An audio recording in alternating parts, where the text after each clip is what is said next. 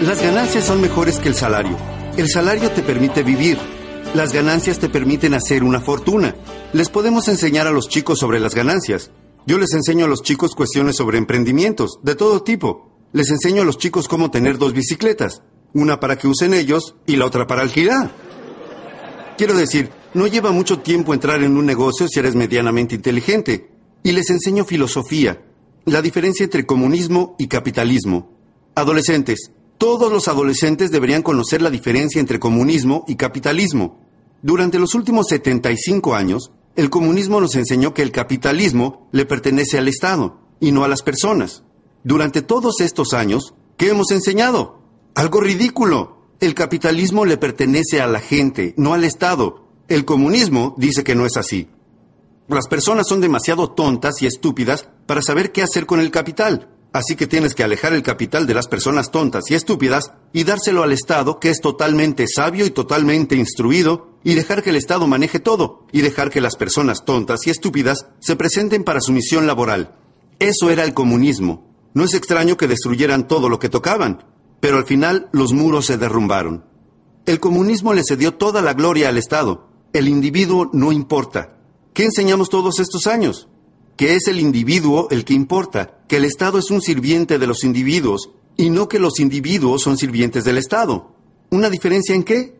En la filosofía. El poder que ha hecho grande a los Estados Unidos y que sea lo que es hoy es que el dinero está en manos de los chicos, de la gente. Ahí es donde está. Así que toda la gloria es para la gente. Que el Estado sea el sirviente. De hecho, ¿cómo nos gusta llamarlos?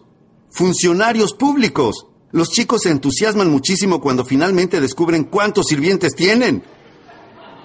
¿Alguien que hace qué? Que se queda despierto mientras ustedes duermen. ¿Para qué? Para que ustedes puedan dormir bien. El ejército no duerme cuando ustedes duermen. La marina no duerme. La fuerza aérea no duerme. ¿Cómo es que están despiertos toda la noche? Para que ustedes puedan dormir toda la noche. Así que tienen que pagar siete centavos. Filosofía. Fácil básica y simple filosofía. Les digo que es fácil. No puede ser más fácil. Unas pocas cosas simples puestas en práctica todos los días. Puedes cambiar tu salud y cambiar tu vida. Bien, fácil.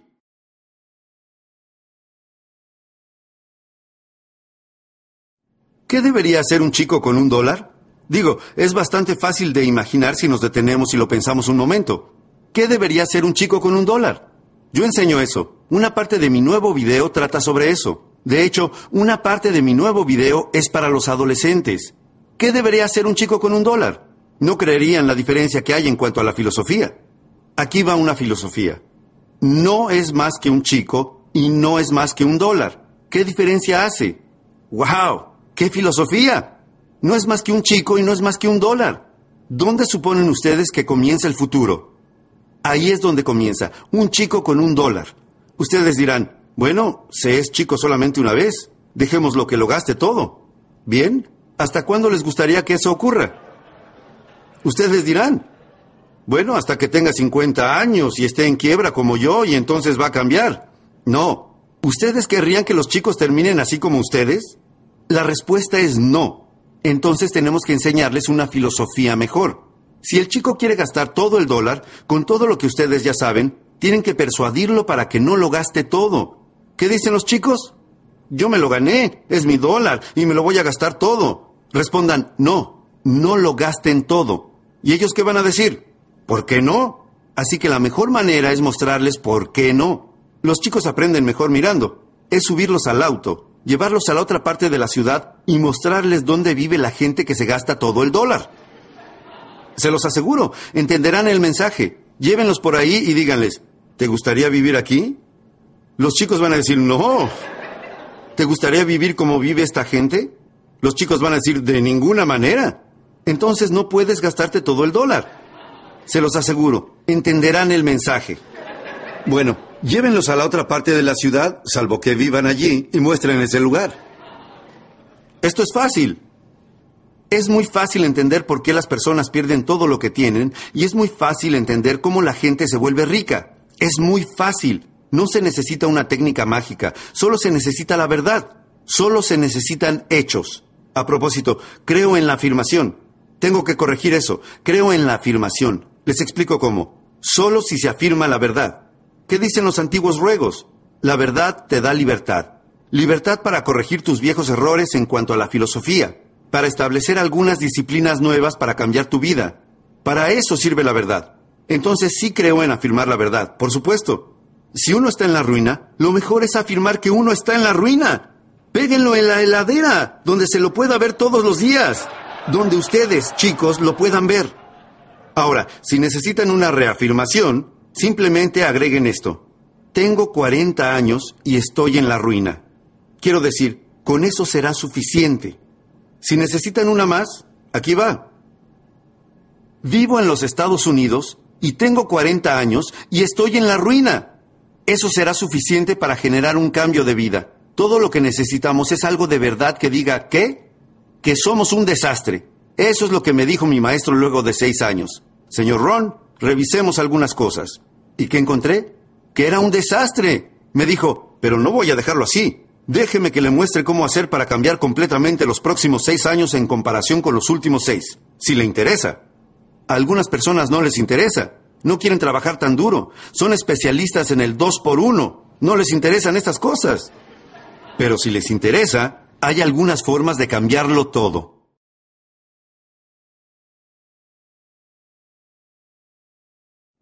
Tan solo algunas cosas sencillas. Si no las desatienden, no las desatiendan. Para mejorar su salud no existen miles de cosas. Mi padre cumplirá 90 años. Siempre gozó de buena salud durante toda su vida. Mamá nos enseñó bien. Yo superé los 50 hace unos años y nunca estuve enfermo. Mamá nos enseñó bien. Tengo dos hijas de 32 y 33 años y nunca estuvieron enfermas. Dos nietos, todos saludables. Mamá nos enseñó bien.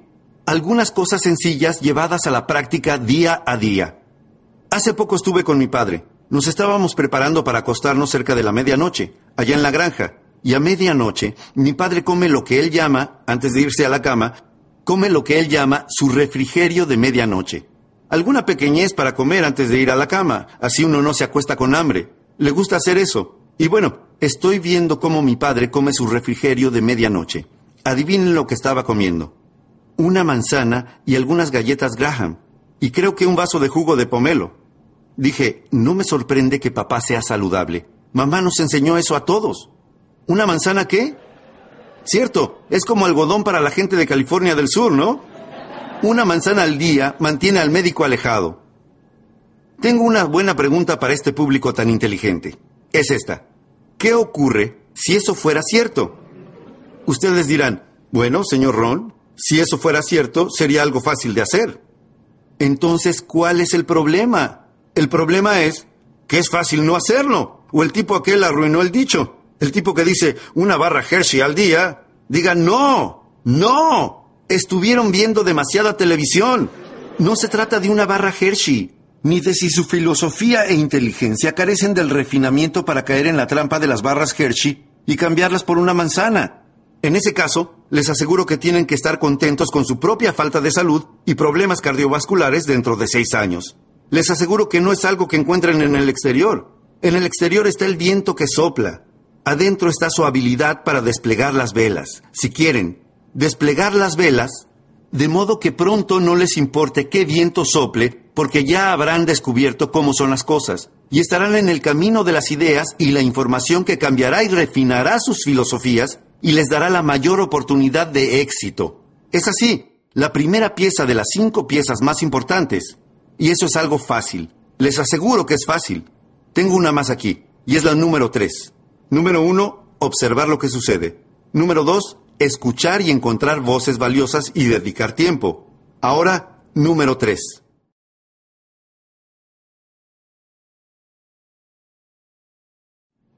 Lean todos los libros. No tengo un sustituto para leer todos los libros. El señor Schoff me hizo empezar a hacerlo cuando yo tenía 25 años. Me hizo empezar a formar una biblioteca para el éxito. Ahora tengo una de las mejores bibliotecas. Si hoy entraran en mi biblioteca, dirían lo siguiente. Esta es la biblioteca de alguien que estudia en serio. Eso es lo que dirían. Y cuando las personas entren en sus bibliotecas de ahora en más, quiero escucharlas decir, esta es la biblioteca de alguien que estudia en serio. Schoff me enseñó a llevar un diario personal. Me dijo, y es una buena frase para guardar, no confíe en su memoria. Bonnie habló sobre eso esta mañana. No confíen en su memoria. Anótenlo. Intento que los chicos se fanaticen como yo. Compren cuadernos. Si a los chicos les parece interesante, yo compraría un cuaderno en blanco, especialmente en esta época de mi vida. ¿Cuánto pagué por este cuaderno? 26 dólares. A los chicos les parece realmente interesante. Yo pagaría 26 dólares por un cuaderno. Los chicos dirán, ¿por qué usted haría eso? Y yo contestaré, para impulsarme a salir a buscar y rebuscar hasta encontrar algo que valga 26 dólares y valga la pena colocar aquí. Ahora, claro, todos mis diarios son privados, pero si llegaran a tener en sus manos uno de mis diarios, no deberían buscar mucho y leer todo para decir, hey, esto vale mucho más que 26 dólares. No me sorprende que el señor Ron sea saludable. Mira sus diarios. No me sorprende que viaje por todo el mundo. Mira su biblioteca.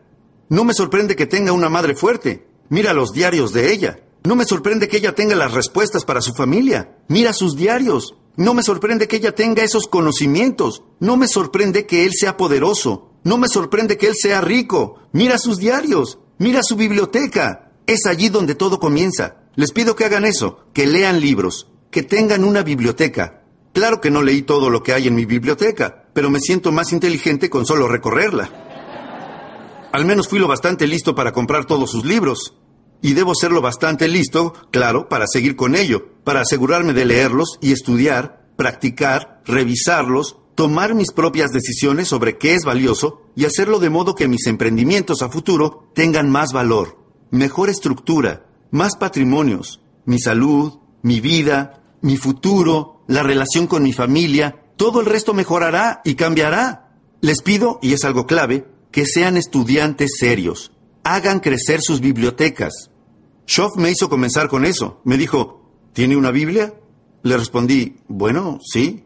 Dijo, bien, eso equivale a 66 libros. Así que me sentí mucho mejor. Mis padres se aseguraron de que yo fuera un muy buen estudiante para cuando cumplí los 18 años. 66 libros.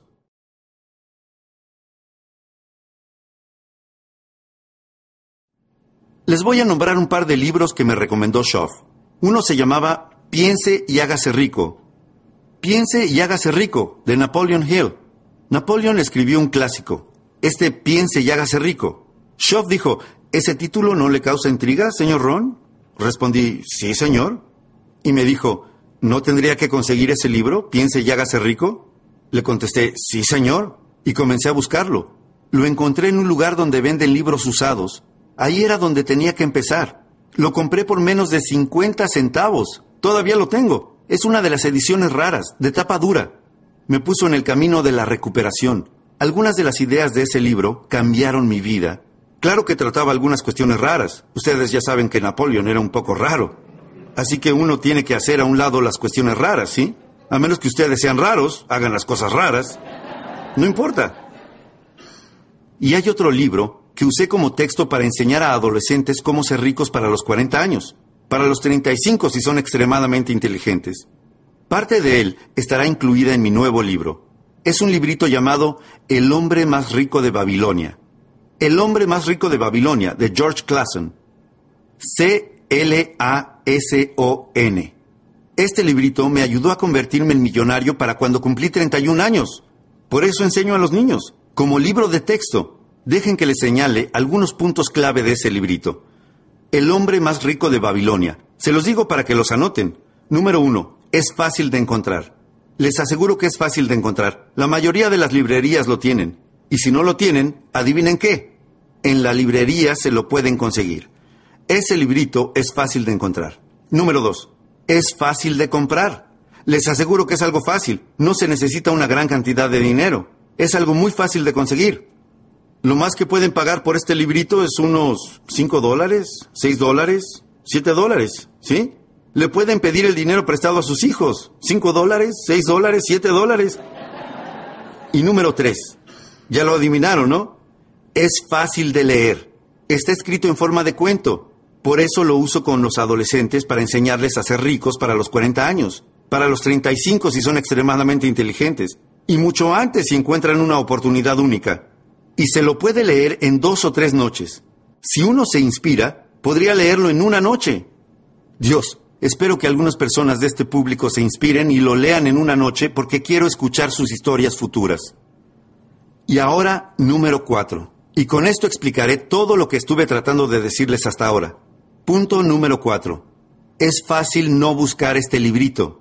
Asegúrense de anotar eso. Esto es el resumen de la primera parte del seminario. Es fácil no buscar este librito. ¿Acaso eso no explica todo?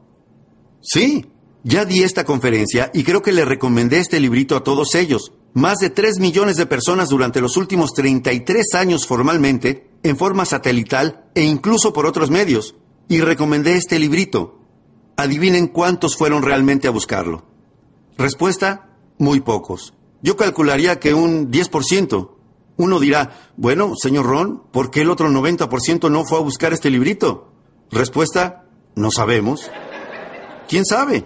Ustedes no saben, yo no sé, nadie sabe. Mi mejor conjetura, mi frase filosófica más profunda, es que algunos lo hacen y algunos no. Así de profundo es esto. Alrededor de un 10% lo hacen y alrededor de un 90% no está interesado se especializan en el dos por uno, pero no en la sabiduría del mundo para cambiar sus vidas, para cambiar su salud y para cambiar su futuro. Pero voy a darles mi consejo, y recorrí todo este camino desde mi casa en lugar de pasar el día con mi familia. Hoy vine a pasarlo con ustedes para pedirles esto en persona. Aléjense de ese 90%. No hablen como hablan ellos. No actúen como actúan ellos. No vayan donde van ellos. No lean lo que leen ellos aléjense de ese 90% y únanse al 10% que van y buscan este librito. Se lo recomendé a muchísimas personas durante los últimos 33 años que hicieron una fortuna, una fortuna. Algunos de ellos hicieron fortunas asombrosas después de leer este librito. Así que únanse al 10%. Adivinen cuántas personas tienen una credencial de biblioteca en Estados Unidos. ¿Cuánto vale una credencial de biblioteca en su comunidad? Es gratis. Y gratis es fácil. No hay nada más fácil que algo gratis. Alguien dirá, bueno, ¿me la podría traer a casa? No, como mínimo tiene que venir a buscarla. Les diré cuántas personas tienen una credencial de biblioteca. Algo que pone a su disposición la sabiduría del mundo. Les permite cambiar cualquier parte de sus vidas que quieran cambiar. Obtener toda la información que podrían utilizar en sus vidas. El 3%. El 97% no está interesado no se detienen en la biblioteca, sino que siguen su marcha. Andrew Carnegie pensó que todos iban a detenerse y entrar. Fue por eso que construyó todas esas bibliotecas a lo largo de los Estados Unidos. No, no se detienen y entran, sino que siguen su marcha.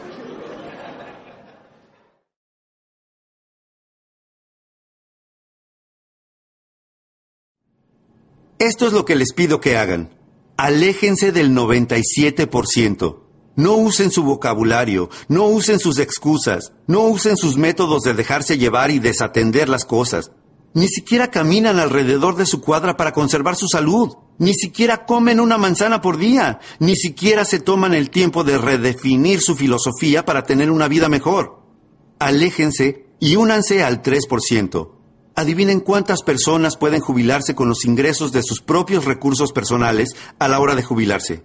Respuesta, el 5%. En Estados Unidos, el 5% de las personas son independientes. El 95% son dependientes. Tomen las riendas de sus propias jubilaciones. Ustedes pueden multiplicarlas al menos por 5. Dejen que se ocupe el gobierno, que se ocupen algunas compañías y tendrán que dividir por 5. Les pido que tomen las riendas de sus propias jubilaciones, que tomen las riendas de sus propias vidas, y ese resulta ser uno de los títulos de mis programas en cassette. Tomen el control de sus propias vidas. Es el tema sobre el que hablamos aquí toda la mañana. Tomar las riendas de sus propias vidas. No tengan días comunes como la mayoría de la gente, o terminarán pobres y sin un centavo. Monedas, no tesoros. Baratijas, no valores. Cámbienlo todo, y eso comienza por algo tan simple como comer una manzana al día.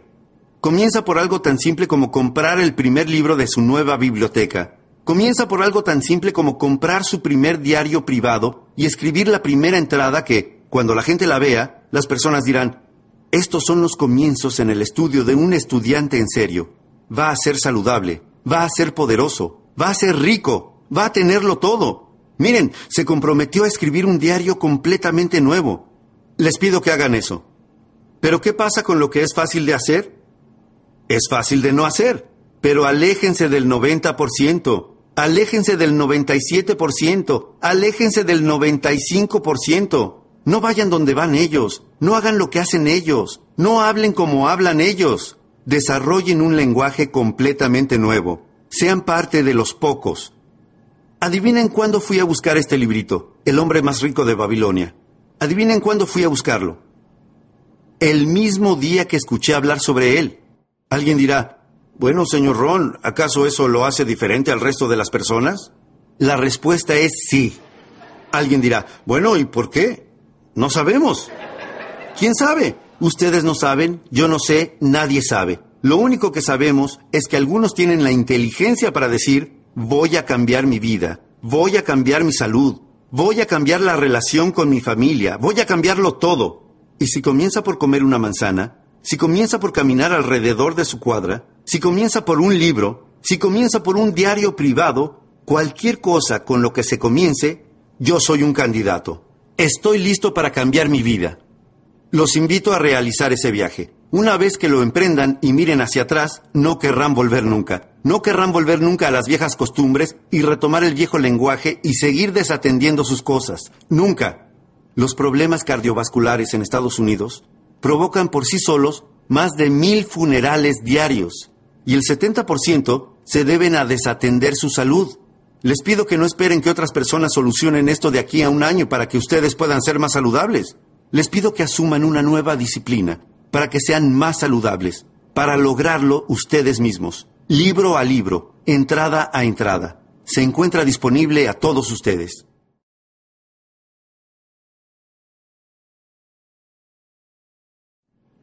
Bueno, déjenme decirles qué colocar en sus bibliotecas. Número uno, su audioteca. Y esto me da la posibilidad de hacer una pequeña publicidad. Solo una pequeña publicidad. El número uno es su biblioteca visual, especialmente para chicos.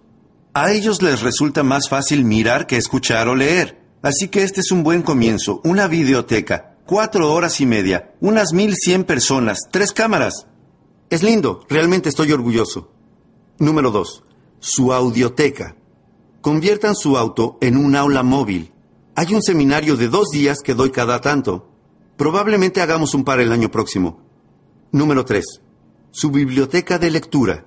Bueno, yo solamente publiqué tres libros, así que mis libros no hacen una biblioteca, pero lo que espero de ellos es que hagan un aporte, porque si quieren repasar todo lo que estuvimos tratando hoy, una de las mejores formas de hacerlo es la que ya mencioné, tener el libro para leerlo. Los libros son objetos móviles, es decir, se pueden transportar, se los puede enviar a cualquier lugar, pueden ir a cualquier lugar, léanlos. Tienen que leer libros. Esa es una buena frase para llevarse a casa. Lo que no lean no podrá ayudarlos. El libro que no lean podría costarles una fortuna. Ustedes dirán, bueno, ¿cuánto vale?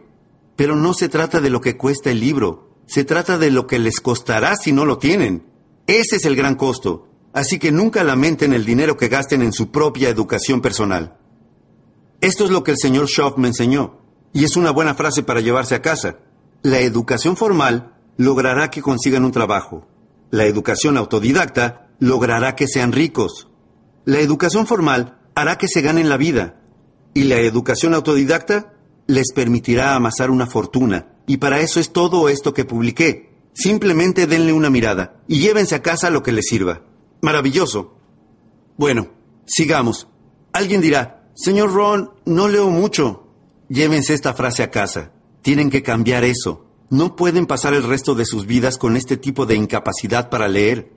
Existen montones de clases a las que pueden asistir para mejorar su velocidad de lectura, para leer más libros, para retener más de lo que leen. No sigan con ese impedimento mental de no ser capaces de leer más libros y de leer periódicos y leer revistas y leer todo lo que pueda ayudarlos a cambiar sus vidas. Nunca se lamenten por el dinero que gasten en su educación personal, porque ahí es donde se encuentra el milagro. Se denomina el milagro de la mente. Increíble. Bien, ahora tengo que mencionarles la número dos. Ya pasé suficiente tiempo con la número uno. De hecho, me dejé llevar demasiado. La filosofía, la primera de las cinco piezas más importantes. Permitan que ahora comience con la segunda y después nos tomaremos un pequeño descanso para estirar las piernas. Todos los que estén de acuerdo digan, estoy de acuerdo. Bien, me gusta este grupo. Los voy a llevar conmigo como grupo de viaje. ¿Cuántos de ustedes ya tienen tres páginas con anotaciones? Maravilloso. Santo cielo. Están trabajando tan duro como yo. Se los agradezco. Gracias. Bien, la primera pieza más importante de la que hablamos es la filosofía. Lo que sabemos y las decisiones que tomamos nos afectan.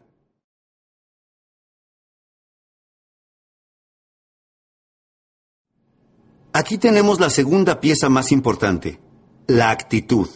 Nos afecta el modo en que nos sentimos.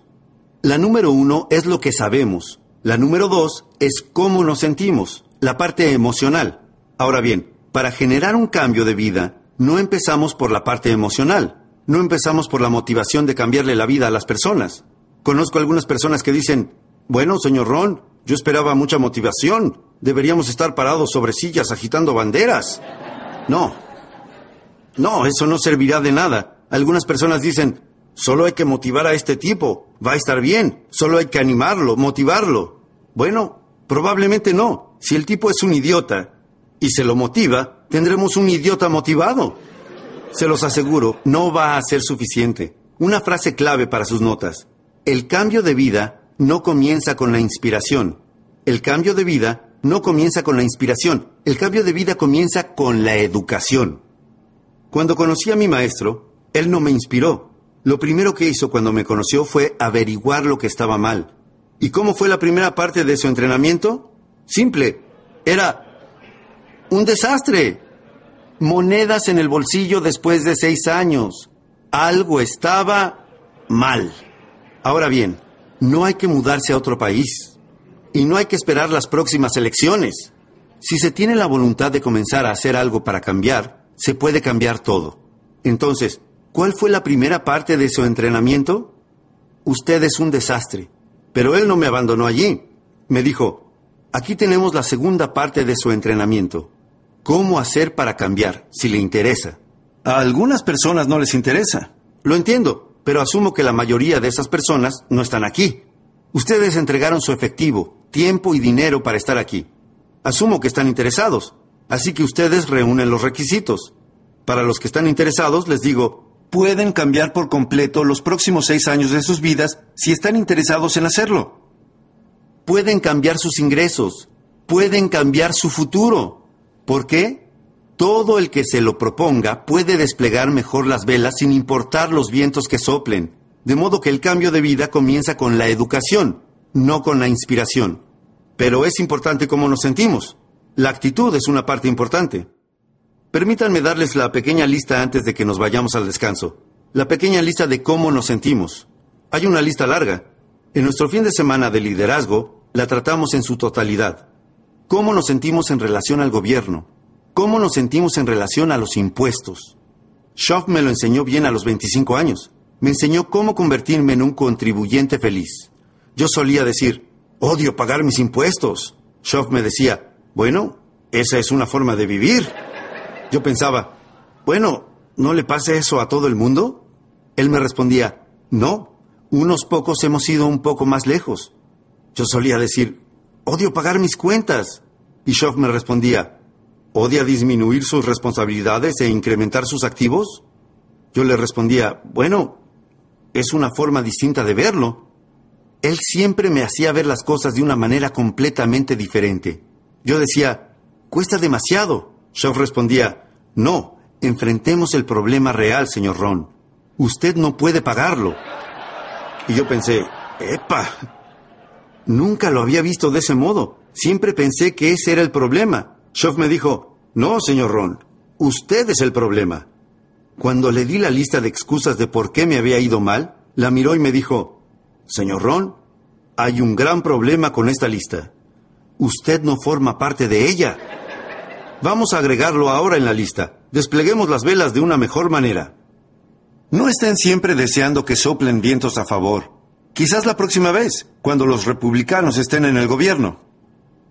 No pospongan sus vidas de ese modo. Cómprense libros nuevos, consigan información nueva, comiencen a escuchar los cassettes, Escuchen una voz valiosa y fíjense si pueden rescatar algunas ideas para comenzar con el cambio de inmediato. Y los próximos seis años podrán resultar un milagro, como me sucedió a mí en esos seis años. Bien, pero la actitud es importante. Aquí tengo la pequeña lista sobre cómo nos sentimos. Número uno, cómo nos sentimos en relación al pasado. Hay que tener una actitud positiva y saludable en relación al pasado, y este es el mejor consejo que puedo darles. Consideren el pasado como una escuela. Dejen que el pasado les enseñe. Puede que sea una escuela rigurosa, dura. ¿Cuál es la novedad? Todos hemos pasado cosas duras, algunas más duras que otras. Lo entiendo. Por eso quiero que usen su pasado como un maestro de escuela, como forma de educación. No dejen que el pasado les gane. No lo lleven como una carga. No dejen que el pasado se convierta en un garrote con el que se golpeen en la cabeza por los errores del pasado, las culpas del pasado, los fracasos del pasado. Schoff me dijo, Señor Ron, durante los últimos seis años, usted cometió muchos errores. Use esos errores como escuela para que le enseñen cómo solucionarlos. Entonces, esa es la actitud con respecto al pasado. Mirar hacia atrás. ¿Para qué? Para que sirva de experiencia uno de los milagros que los humanos pueden hacer. Los perros no pueden hacerlo, los cocodrilos no pueden hacerlo, las arañas tampoco, pero los humanos pueden mirar hacia el pasado y encontrar algo muy valioso llamado experiencia.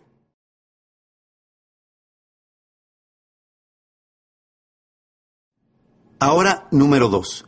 Se trata de cómo nos sentimos en relación al futuro. Al futuro se lo denomina promesa. Veamos lo que aprendemos en el fin de semana de liderazgo. La promesa del futuro es una fuerza asombrosa.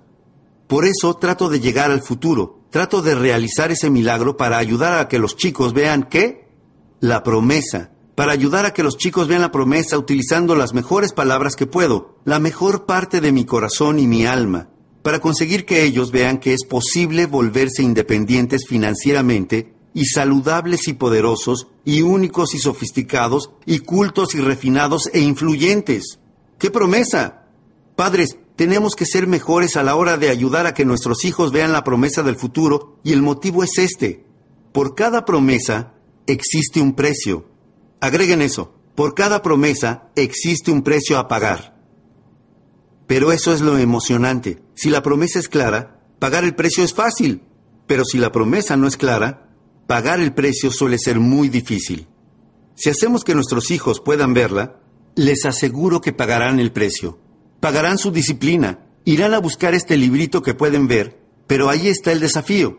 Si los chicos no pueden ver el futuro, no querrán pagar. Si uno no puede ver que gozará de buena salud, no comerá manzanas. Si uno no puede ver un futuro mejor, no caminará alrededor de su cuadra. Si uno no puede ver un futuro mejor, no se tomará el tiempo para armar una biblioteca y fortalecer su vida con buenas ideas y cosas de valor. Así que este es uno de los desafíos para todos nosotros. Un futuro bien diseñado. Ayudemos a que nuestros hijos comprendan la promesa de futuro y pagarán el precio. Los chicos llevarán a cabo las disciplinas más extraordinarias a diario si pueden ver, si pueden ver, si pueden ver Así que este es otro milagro que los humanos pueden realizar, la capacidad de llegar al futuro para inspirarse. ¿Por qué? Una promesa bien diseñada, bien definida, de salud y poder e influencia y singularidad y sofisticación y cultura y la buena vida, buen gusto. Bueno, número tres sobre actitud. Se trata de cómo nos sentimos en relación a los demás. Tenemos que tener buenos sentimientos hacia todas las personas. ¿Y por qué es eso principalmente? Porque no podemos tener éxito solos. Resulta difícil encontrar a un ermitaño rico. Uno no puede tener éxito por sí solo. ¿Qué es lo que necesitamos? Necesitamos del otro. Una frase clave para llevarse a casa. Cada uno de nosotros necesita de todos nosotros. Una persona sola no conforma un mercado. Una persona sola no conforma un país. Una persona sola no conforma una orquesta sinfónica, música que elevará nuestro espíritu. Una persona sola no conforma una familia. Una persona sola no conforma una comunidad. Una persona sola no conforma una economía que posibilite que todos seamos ricos y adinerados. Pero eso es lo emocionante. Cada uno de nosotros cuenta con el resto para que haga un aporte a cada uno de nosotros, de modo que cada uno de nosotros pueda volverse tan rico como quiera tan saludable como quiera, porque tenemos todas estas ideas que surgieron de aquí, hacia el resto de los países del mundo. No existe ningún país que en los últimos 6.500 años haya tenido tantos dones en un periodo de 200 años como Estados Unidos en los últimos 200 años. ¿De dónde vino la gente? La gente vino de todo el mundo con sus dones para Estados Unidos. El don del lenguaje, y el don de la política, y el don de la constitución, y el don de la libertad, y el don de la libertad de culto, y el don de la libertad de prensa, el don de la diversidad étnica que fluyó hacia Estados Unidos de un modo sin precedentes en los últimos 6.500 años. Nunca se había visto algo así en la historia. Tantas cosas provenientes de todos los demás países y depositadas en un país llamado Estados Unidos. Nunca se había visto algo así. Se denomina el milagro de los Estados Unidos, el don de la medicina, el don de los inventos, el don de la singularidad. Todas las cosas que se trajeron aquí, ¿y qué? Todas las cosas que se trajeron aquí y que están disponibles para cada uno de nosotros, para cada uno de nosotros. Y si uno tiene una actitud retorcida al respecto, les aseguro que se lo van a perder. Acabarán teniendo cenizas, acabarán teniendo baratijas, acabarán teniendo centavos. Lo que les pido que hagan es que aprendan a apreciar todo lo que se trajo aquí y que estiren sus manos y lo toquen. Alguien de otro país dedicó toda su vida a escribir un libro. Y hay un tipo que ni siquiera va a sacar una credencial de biblioteca gratis para conseguir el libro, darle un vistazo y dejar que tenga un impacto en su vida. Dones traídos aquí y que uno ignora. Dones traídos aquí y que uno dice, mmm, ¿cuándo es el próximo dos por uno? Se los aseguro, esta actitud los dejará en el polvo y las sombras. Aprendan a apreciar todo lo que nos trajeron. Dones traídos a Estados Unidos, sin precedentes, y nuestra actitud al respecto ayuda en gran medida a cambiar nuestras vidas y nuestras estructuras de vida, patrimonios para el futuro.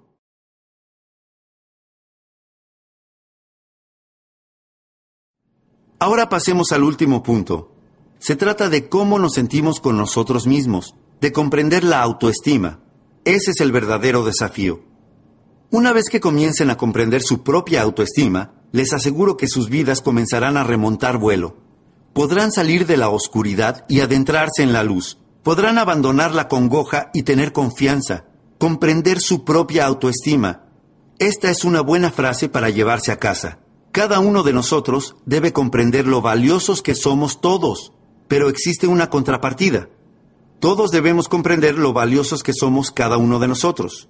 ¿Sus aportes son valiosos para todos? Les aseguro que sin ustedes, el todo no está completo. Les aseguro que se requiere de cada uno de nosotros para conformar el todos nosotros, cada uno de nosotros con su aporte. Piensen en lo poderosos que podemos ser si cada uno de nosotros hace un mejor aporte. De hecho, John Kennedy lo dijo a la perfección. Seguramente sea el grito del nuevo Partido Demócrata.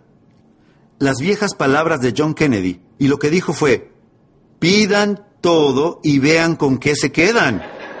No, no, no. ¿Qué dijo John Kennedy? No preguntes qué puede hacer tu país por ti. Pregunta qué cosa. ¿Qué puedes hacer tú por tu país? Les pido que se consideren lo suficientemente valiosos para hacer un aporte importante a todos nosotros. Ustedes hacen un aporte importante a todos nosotros. Y a cambio obtienen los aportes de todos nosotros y los dones que cada uno trae. Eso es poderoso. Y si uno hoy se va de aquí con esa actitud nueva y perfeccionada, les aseguro que podrá lograr lo que quiera.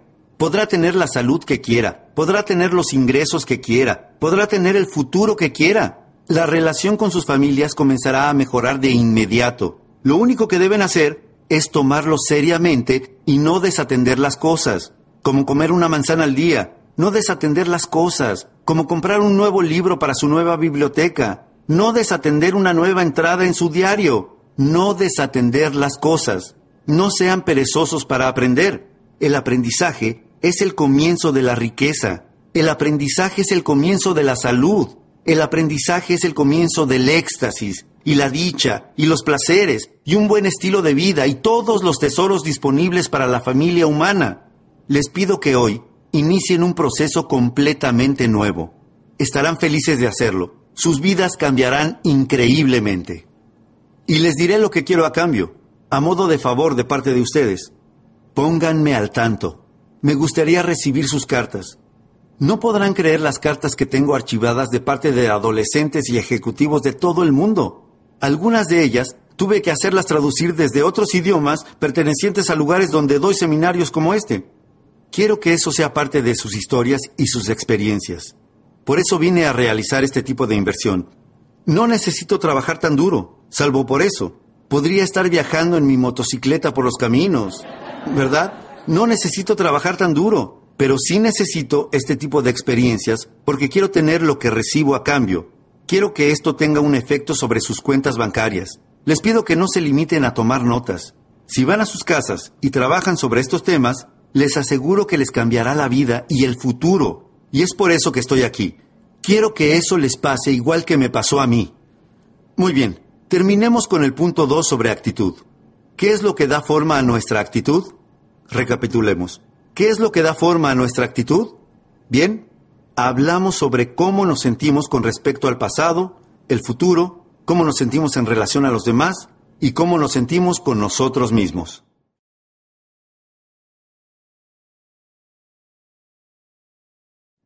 Bueno, lo que le da forma a nuestra actitud es esto. Número uno, la educación. Las emociones deben ir a la escuela para aprender su valor y cómo trabajar para usted y no en su contra en el mercado, en cada, en el ámbito social, en la comunidad, donde sea, porque las emociones hacia el futuro nos podrán avergonzar o respaldarnos. Y una gran parte de ello depende de cuán bien educadas estén nuestras emociones. Está bien que se tienen al piso y pataleen y griten cuando tienen tres años, pero no a los 33. ¿Verdad? A los 33 se espera que hayan educado sus emociones al punto de que ahora les sean de utilidad y no que los avergüencen, ¿no? Así que la clave sobre lo que deben trabajar es la educación de sus emociones.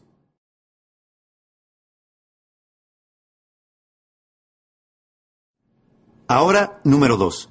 La actitud está determinada en gran medida por la influencia y la asociación. Una buena frase que me enseñó mi maestro cuando yo tenía 25 años es, nunca confundas el poder de la influencia. Hay dos palabras que describen la influencia, la primera es poderosa, la segunda es sutil. La influencia puede ser a veces muy problemática. Probablemente no dejaríamos que alguien nos empuje fuera del camino, pero podríamos dejar que alguien nos codee y nos desvíe, que presione con su codo en nuestras espaldas y nos empuje un poquito, nos empuje un poquito, nos empuje un poquito. La primera cosa que reconocemos es que nos encontramos fuera del camino. Alguien podría preguntar, ¿cómo llegaste hasta aquí? Yo diría, Santo Dios, no lo sé. Él diría, bueno, ¿no sentiste ese empujón? Yo respondería, bueno, sí, lo sentí, pero no le di mucha importancia. Era eso, que estaban empujándome un poquito cada día, empujándome un poquito, de modo que realmente tienen que dar un vistazo a la influencia y a la asociación. Número uno, hay que educar las emociones. Número dos, la influencia y la asociación afectan a la actitud. Para las personas realmente interesadas en liderazgo y en la crianza de sus hijos y que consideran esto uno de los más grandes desafíos del liderazgo, hacemos tres preguntas importantes. Y creo que esto es bueno para las personas serias interesadas en influencia, liderazgo, gestión y crianza de los hijos. Vamos a analizar esas tres preguntas. Permítanme que les haga esas tres preguntas. Son tres preguntas importantes sobre asociación. Número uno. ¿Qué personas tengo a mi alrededor? De vez en cuando ustedes tienen que sentarse y hacer una lista. Aquí están las personas con las que comparto gran parte del tiempo. ¿Qué personas tengo a mi alrededor? Pregunta número dos. ¿Qué efecto tienen sobre mí? Esa es una pregunta muy válida. ¿A dónde me llevan las personas que tengo a mi alrededor? ¿Qué me hacen decir?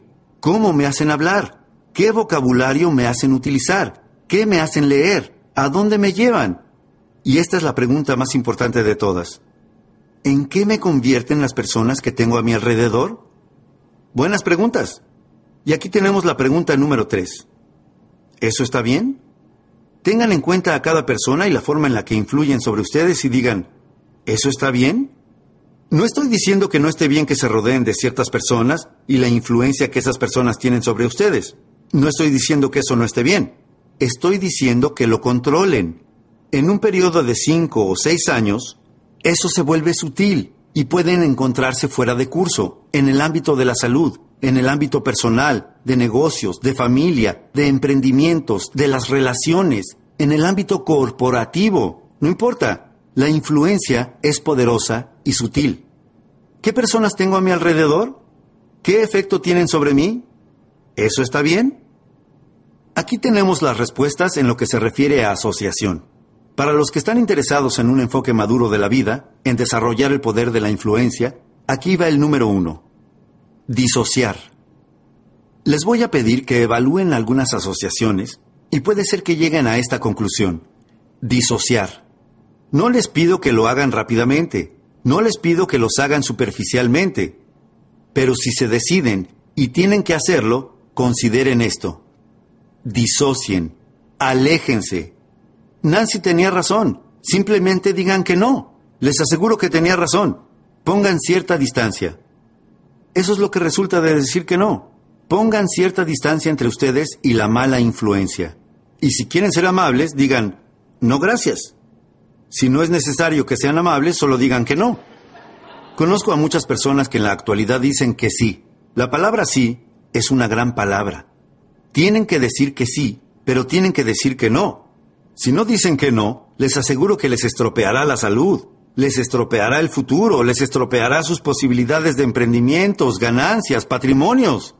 Tienen que aprender a decir que no, en especial a las malas influencias, a las malas asociaciones. Así que ese es el número uno, disociar. En segundo lugar, asociación limitada. Estamos rodeados de una gran diversidad de personas en el ámbito de trabajo, en el ámbito social, en el ámbito escolar. A todos nos sucede, pero aquí está la clave. Con algunas personas solo podemos compartir algunos minutos, pero no algunas horas, ¿verdad? Con algunas personas solo podemos compartir algunas horas, pero no algunos días. Así que perfeccionen un análisis de sus propias asociaciones e influencias y pregúntense, ¿cuánto tiempo sería beneficioso y luego de ese tiempo ya no? asociación limitada. En tercer lugar, asociación expandida. Encuentren personas valiosas y vean si pueden pasar más tiempo con ellas. Una forma de hacerlo podría ser asistiendo a seminarios como este, oyendo a la iglesia más seguido, lo que sea. Rodéense de las personas que tienen algo valioso para compartir con ustedes y vean si pueden pasar más tiempo con ellas y dejen que la mejor influencia ayude a moldear su actitud y su futuro. Algunas formas de influencia tienen que provenir quizás de un libro o un cassette. Por eso es que grabamos esta información en cassettes y la publicamos en libros y videos, para permitir que la asociación y la influencia sobre la que conversamos en nuestros seminarios en vivo sigan vigentes y puedan continuar presentes a través de otros medios. Personas que fallecieron hace mucho tiempo, si dejaron un libro, si dejaron un cassette, si dejaron algunos escritos, si dejaron algo que ustedes puedan leer o estudiar o ver, bueno, qué valiosa sería esa clase de influencia. Bueno, eso es lo que le da forma a nuestra actitud. Con esto, abarcamos las primeras dos piezas de las cinco más importantes. La número uno era la filosofía. Lo que sabemos nos afecta. La número dos era la actitud. El modo en que nos sentimos nos afecta.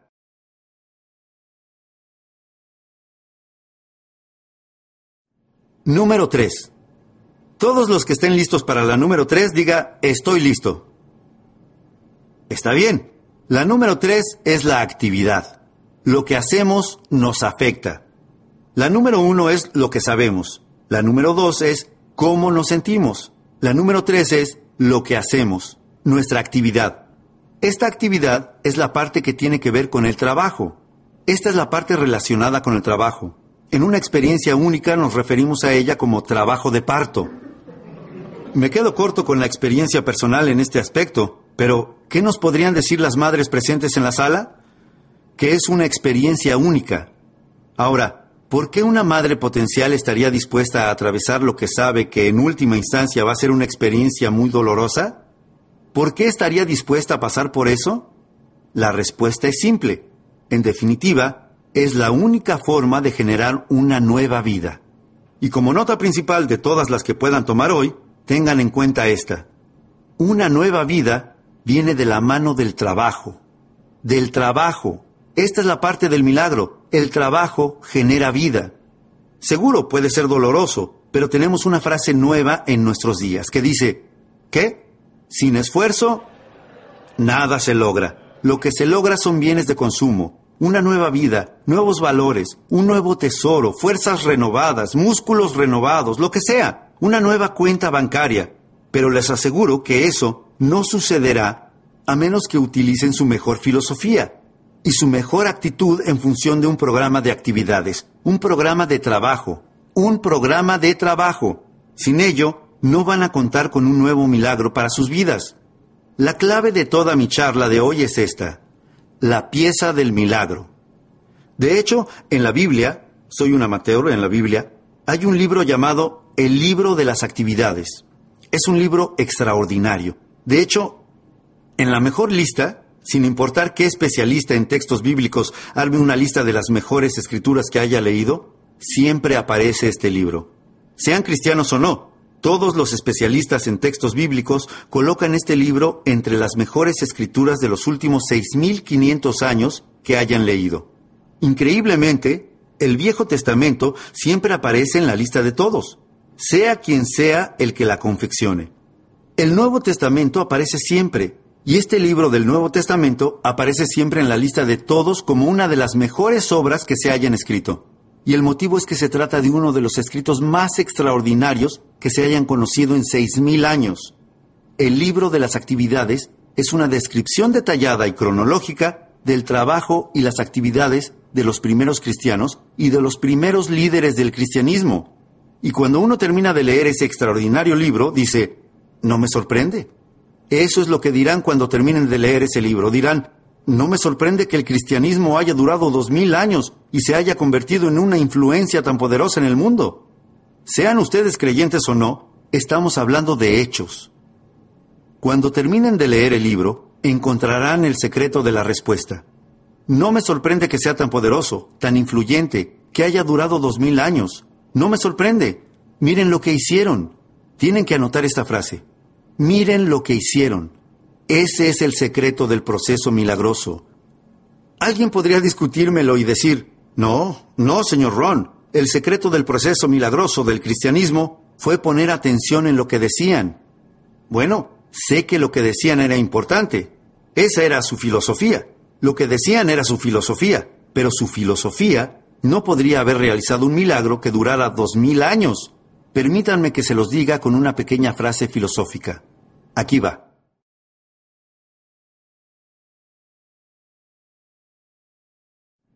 La sabiduría.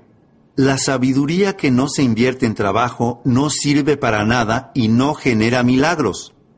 Alguien podría decir, no, señor Ron, el milagro del cristianismo fue, mire lo fuertes que se sentían, mire sus caras, mire el coraje que tenían, sentimientos fuertes, emociones, poder.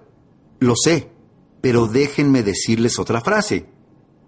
La fe no invertida en trabajo no sirve para nada. No hay milagro si no se trabaja. Por eso algunas personas tratan de volverse exitosas con, ya saben, afirmaciones subliminales. Es demasiado tonto. Incluso las grabaciones de pistas múltiples bombardean el subconsciente preconsciente. Les aseguro que no es ahí donde se encuentra. Tengo una buena frase para que se lleven a casa. La afirmación sin disciplina es el comienzo de una falsa ilusión. A menos que se pongan a trabajar en una buena idea, no se genera un milagro. Pero si ponen sabiduría y fe en la labor, las posibilidades de generar un milagro son increíblemente grandes. La parte del trabajo se divide en dos puntos. Déjenme que les cuente. El primero es, hagan lo que puedan hacer. No dejen de hacer lo que puedan hacer. Si debieran comer una manzana por día y pudieran comer una manzana por día y no lo hacen, eso es lo que se llama la fórmula del desastre problemas cardiovasculares y muchas otras clases de problemas. Deberían, podrían, ¿no lo hacen? La fórmula del desastre. Ahora, ustedes tienen que idear sus propios debería. No hagan que les dicte sus propios debería, pero si dicen debería y podría, pero no lo hago, entonces les digo que están en el camino equivocado. Dentro de seis años van a estar conduciendo un auto que no quieren conducir, viviendo donde no quieren vivir, no van a tener la salud que desean, no van a tener los tesoros que quieren tener, billetera vacía, corazón vacío. No pueden permitirse caer en esa clase de fórmula desastrosa. Deberían, podrían, no lo hacen. Un desastre. Aquí va el punto número uno para generar un nuevo milagro para sus vidas. Número uno, hagan lo que puedan hacer. Si pueden caminar por la cuadra de su casa, háganlo. Si pueden comer una manzana por día, háganlo. Si pueden adoptar mejores prácticas de buena salud, háganlo. Si pueden comprar un libro, háganlo. Si pueden leer, ¿qué tienen que hacer? Leer. Si pueden cambiar, cambien. Si pueden tomar notas, tomen notas. Si pueden aprender, aprendan. Si pueden ir, vayan. Si pueden hacerlo, háganlo. No dejen las cosas más pequeñas sin hacer. A eso se le llama ir por el camino equivocado. Ustedes dirán, pero ¿puede cambiarme la vida algo tan simple como comer una manzana por día? Sí. ¿Por dónde más empezarían? ¿Van a esperar alguna revelación divina que provenga del cielo? Les aseguro que eso no va a pasar. Todo comienza por una manzana, y si no comienzan con eso, tendrán que hacer frente a sus propias carencias dentro de seis, ocho o diez años, y eso es algo que nadie puede remediar, salvo ustedes mismos. Los demócratas no pueden solucionarlo, nadie más que ustedes puede solucionarlo. Los escritores del mundo no pueden solucionarlo, los sabios del mundo no pueden solucionarlo, se trata de algo que únicamente ustedes pueden solucionar izando sus propias velas, perfeccionando sus propias velas de modo que se tengan que preocupar menos por los vientos que soplen. Y es por eso que hemos analizado todo esto. Ahora, el milagro se produce por dos cosas. Número uno, hagan lo que puedan hacer. Eso es todo lo que la vida nos pide que hagamos. Hagamos todo lo que podamos hacer. Y no desatendamos lo que podemos hacer. Eso va a dar comienzo a un milagro. Este es el final del disco. El programa continúa en el próximo CD.